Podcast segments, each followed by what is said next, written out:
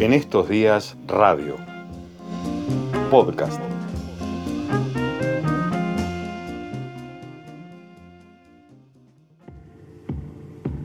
¿Qué ver y por qué? ¿Y por qué? ¿Por qué? Cine y series recomendados para este fin de semana por Mariano Benito. Lo nuevo, lo viejo, lo bueno. En estos días, el contexto es la noticia.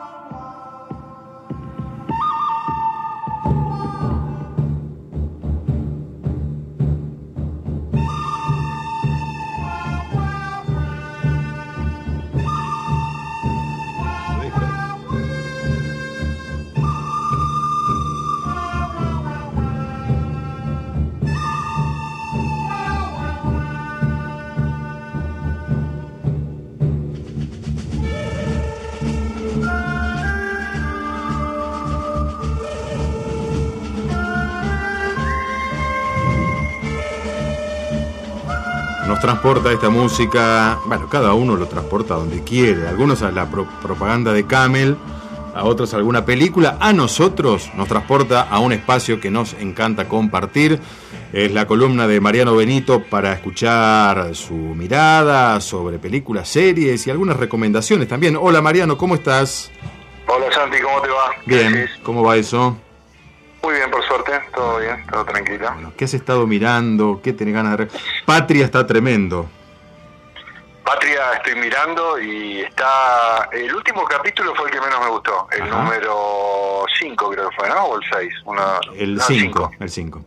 El 5, fue el más flojito de todos, pero parece que a veces eh, dicen que Sí. las series siempre tienen algún capítulo en el que eh, al que lo mandan al muere, para decirlo de una manera más popular, este, Sí. desde el punto de vista de narrativo, de presupuesto, de todo, ¿viste? Ajá. En este me pareció a mí un poco como eh, como como que se que, que está perdiendo, no sé, pero de todas maneras me parece que vale la pena seguir viéndola. Bueno, para quienes no han visto, en HBO los domingos a las 21, Patria es eh, la serie, miniserie, son ocho capítulos nada más, Sí, en base ocho. al libro de Fernando Aramburu, Patria, de hace cuatro o cinco años, que fue un verdadero boom desde el punto de vista literario y que removió la discusión política en el País Vasco y en España sobre la ETA, la violencia política, la violencia estatal sobre los militantes independentistas, etcétera, a través de la historia de dos familias, ¿no?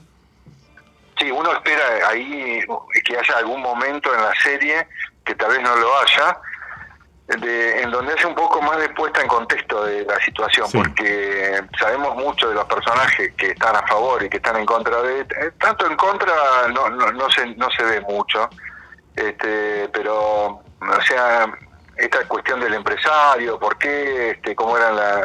Se ve que lo odian, pero no sabemos bien por qué los personajes. Parece que dan por sobreentendido esa cuestión Sí. o la quieren eludir ir directamente a la cuestión humana de las relaciones familiares entre los amigos que fueron dejaron de ser amigos por este tema, ¿no? Lo cual abre Pero- la posibilidad de interpretar que a menos conocimiento, mayor empatía con esa víctima puntual y mayor odio, digamos, sobre la organización, ¿no? Pero bueno, eso es hilar tal vez un poco más fino, ¿no?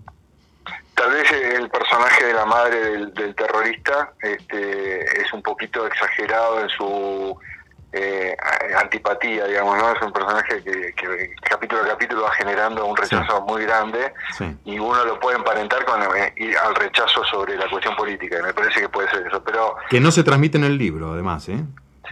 Claro, eh, eh, sí, bueno, este, eh, volve- siempre el tema de la adaptación, yo justo este, oigo hablar de, de- de un tema este que creo que vos eh, seguiste también la charla con Guillermo Arriaga Sí. en el Filba, Ujú. Eh, que bueno, que Guillermo Arriaga, bueno, arranco con esta. Sí, sí, sí, meta, meta, meta. Eh, Guillermo Arriaga es escritor de literatura y es escritor de guiones. Eh, eh, es mexicano de 62 años, creo que tiene aproximadamente, y también es director, o sea, dirigió alguna película y productor.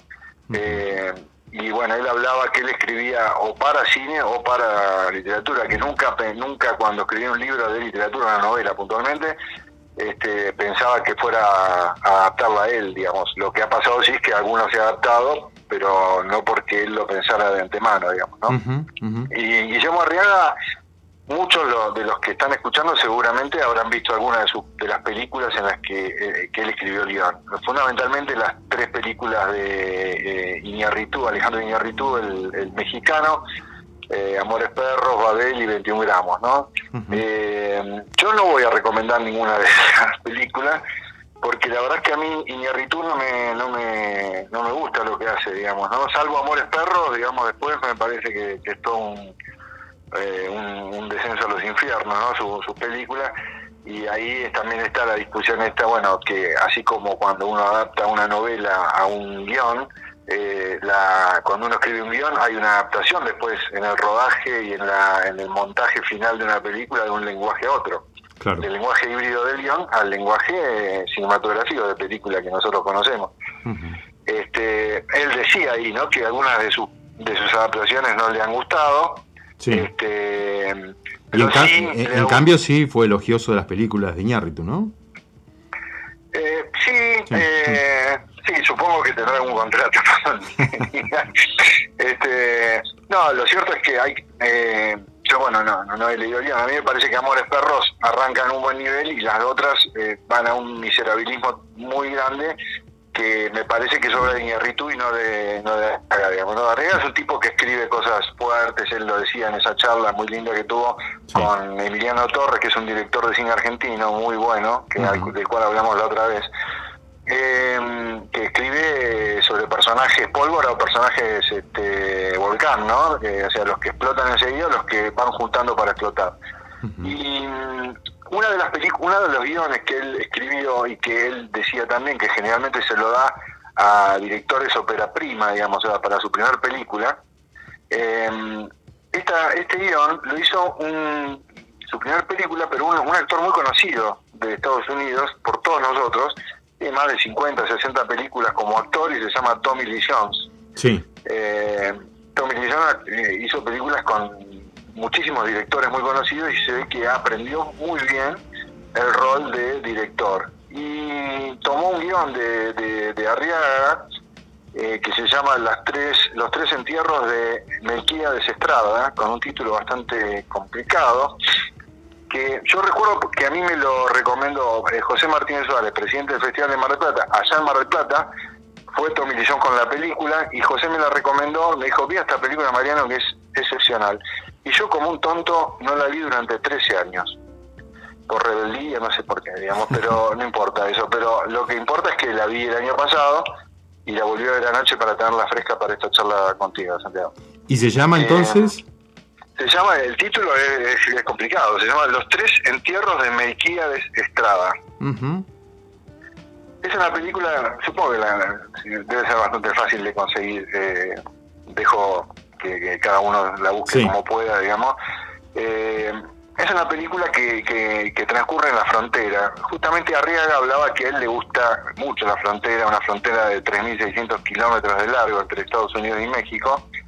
Eh, y esta, esta historia transcurre ahí. Obviamente hay un muerto, porque si hay tres entierros, este, voy a tratar de decir algunas cosas de la película sin sí. Eh, aunque yo creo que son esas películas que son tan buenas que uno puede contar toda la trama, el, argumento de qué va y, uno verla y disfrutarla igualmente, ¿no? Pero voy a tratar de no hacerlo. Eh, lo que sí sabemos es que hay un muerto que es Melquiades Estrada, que es un mexicano que se fue, que cruzó la frontera de Estados Unidos, como tantos otros, y, ahí conoció a, una, a un vaquero de Texas, en un rancho, en un campo, que, es interpretado por Tommy Lee Jones, y se hacen muy, muy amigos entre los dos, ¿no? Eh, Melquiades muere, eso, eso sí lo puedo contar porque el título es, lo, es más explícito, sí. eso ya es muy explícito. Melquiades muere en una circunstancia baleado y no se sabe cómo. Bueno, hay una primera parte de la película muy de unas 25 30 minutos en las cuales Tommy Lee Jones, el amigo, este, trata de averiguar qué es lo que le pasó a a, a, ¿no? Y después de eso, después de eso, no voy a decir qué pasa o qué no pasa, viene una road movie a caballo, eh, en la cual eh, el personaje de Tommy Lee Jones lleva el cuerpo de Melquíades hacia México, hacia un lugar donde Melquíades le dijo que tenía su familia, su mujer y sus hijos. Y se va alguien más, que es el, el, quien mató a Melquiades, ¿no? Eh, todo ese viaje es hermosísimo desde el punto de vista visual, tiene momentos de poesía cinematográfica muy significativos, y cuando digo poesía cinematográfica no hablo como en las películas de Subiera que estaba Benedetti leyendo un poema a cámara, ¿no? sino en momentos que son, eh, cuando lo vean, hay, hay una escena con un viejito que está solo en un ranchito eh, en México, eh, y es ciego y está escuchando la radio todo el tiempo, una radio mexicana, ¿no? Y ellos llegan ahí y, bueno, el viejo les hace algo de comer. toda la escena tiene un, clima, ¿no? De, de, esto de, poesía cinematográfica y al final el viejo les pide algo, que no lo voy a revelar ahora también, que cierra, digamos, esa, esa poesía que estoy yo manifestando como un paréntesis dentro de la película que al, mismo tiempo resignifica después eh, el resto de toda la película, porque en sí es una película bastante masculina en términos de que es la historia de algunos hombres rudos, eh, vaqueros, eh, ¿Y fechada más o menos cuándo? Es decir, ¿es, es actual? Es de, Sí, la película es del 2005 sí. y sí, es, es, es actual. Eh, obviamente que eh, uno de los personajes que trabaja ahí es patrullero en, la frontera, el tema del, del, traslado y, de, y de, la, de los mexicanos que cruzan, digamos, el río y que cruzan la frontera y son perseguidos está, por supuesto. Eh, pero está el tema de la amistad entre estos dos hombres que es fuertísimo y es, que creo yo el tema de la película eh, y bueno y, hay que ahí está el tema de la frontera que de, la cual hablaba Arriaga que a veces eh, la gente también tiene solamente una imagen que es bueno los mexicanos queriendo cruzar y, los norteamericanos ahí buscándolo y castigando cosas que es real. Pero también Arriaga decía por ejemplo que en la frontera de los 3.600 kilómetros está lleno de hospitales y de farmacias que los norteamericanos cruzan la frontera porque es mucho más barato atenderse o comprar remedios ahí que en Estados Unidos.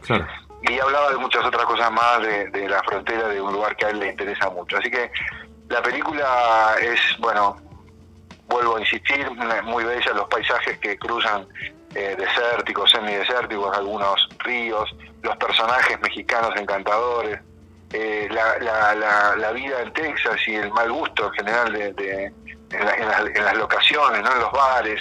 Eh, la diferencia que hay entre la esa riqueza eh, ostentosa pero berreta de, algunos lugares de Estados Unidos con la precariedad y, y la modestia de los ranchitos mexicanos, este, pero cuanto mucho más humanos y más lindos. ¿no? Así que para mí es una, la volví a ver ayer y es una película de dos horas y monedita pero que se lleva muy bien la película. Digamos, eh, eh, cuatro Benitos y medio.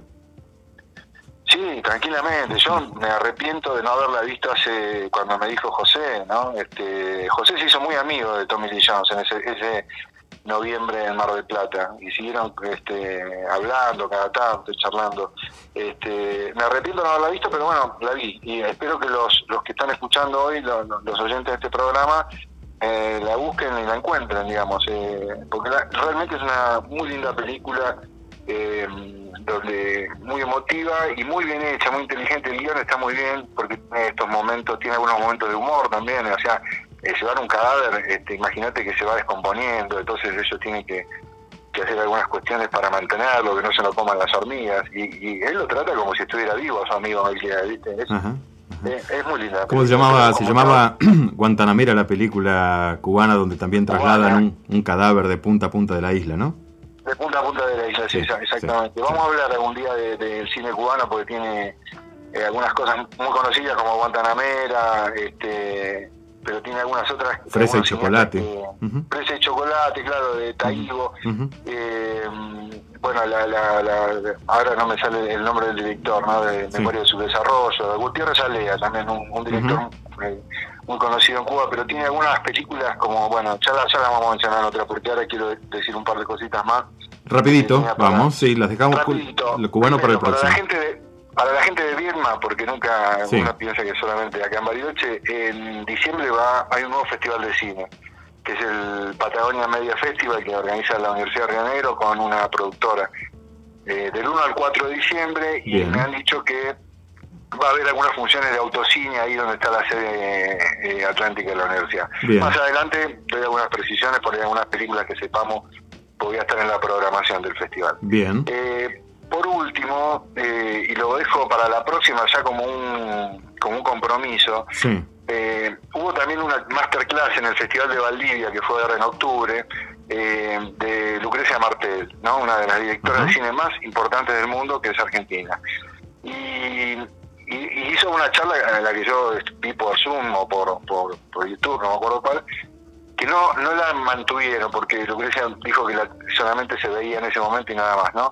Pero que es impresionante, que tiene que ver una película que, eh, así como esperamos Sama mucho tiempo, este, Sí. con expectativas por Lucrecia, de la cual vamos a hablar, prometo, la próxima, Santiago, Sí. de la, la, la- la filmografía de ella. Pero ella está filmando ahora, empezando, a, a- o sea, hizo una investigación y filmando una película que se llama Chocobar, eh, que tiene que ver con un eh, indígena eh, de Tucumán, de una zona de Tucumán, eh, que se llama Javier Chocobar, nada que ver con el policía que mató por la espalda, sino que fue asesinado por un terrateniente de ahí que, que tenía, eh, ellos iban a pedir ese campo porque era de, de- de la comunidad de Aita, de una comunidad, un nombre específico, que son de Aitas, y Lucrecia habla de, de- del, de- del hombre, lástima que no lo, yo voy a, voy a juntar algunas cuestiones como para poder en la próxima charla, algunas cuestiones de, que hoy están muy vigentes con lo que está pasando en Entre Ríos y lo que pasa acá también Sí. con la comunidad mapuche, pero que de una lucidez impresionante. Yo A mí me gustaría que muchos estadistas y mucha gente escuchen a Lucrecia Martel en relación a eso y en relación al cine, porque habla de que el cine es un, el cine está hecho por gente de clase media, clase media alta. Nunca hay un cine hecho por por, por indígenas, por ejemplo. Yo decía, yo no hago una película en nombre de los indígenas, yo hago una película con mi visión blanca, este, hegemónica, de conquista y de todo lo que ha pasado, este, pero obviamente eh, a favor de, la comunidad de- y a favor del de Chocobar, que bueno, que recién, eh, después de ocho años, el asesino, que era un terrateniente de allá, tuvo una condena por la justicia, ¿no? Así que eh, lamento que no esté ese video, porque si no, era tan bueno como ver una película, ver esa hora de charla de Lucrecia Martel. Así que en la próxima vez que nos encontremos en este espacio, hablaremos de la obra de Lucrecia Martel, de sus cuatro películas más conocidas, y de Chocobar y de, de su postura en cuanto al cine, en cuanto a las series, que también es muy interesante lo que dice, Bien. y en cuanto a, a- al blanco y a lo que ha hecho en América Latina. Ha quedado agendado. Mariano, gracias. eh. Un abrazo grande. Gracias a vos, Santiago. Gracias. saludos. Hasta luego, Mariano Benito. Entonces, sus recomendaciones, su mirada. La recomendación puntual ahora, los tres entierros de Melquíades Estrada. Búsquenla y disfrútenla según recomendación de Mariano Benito. En estos días radio. El contexto es la noticia.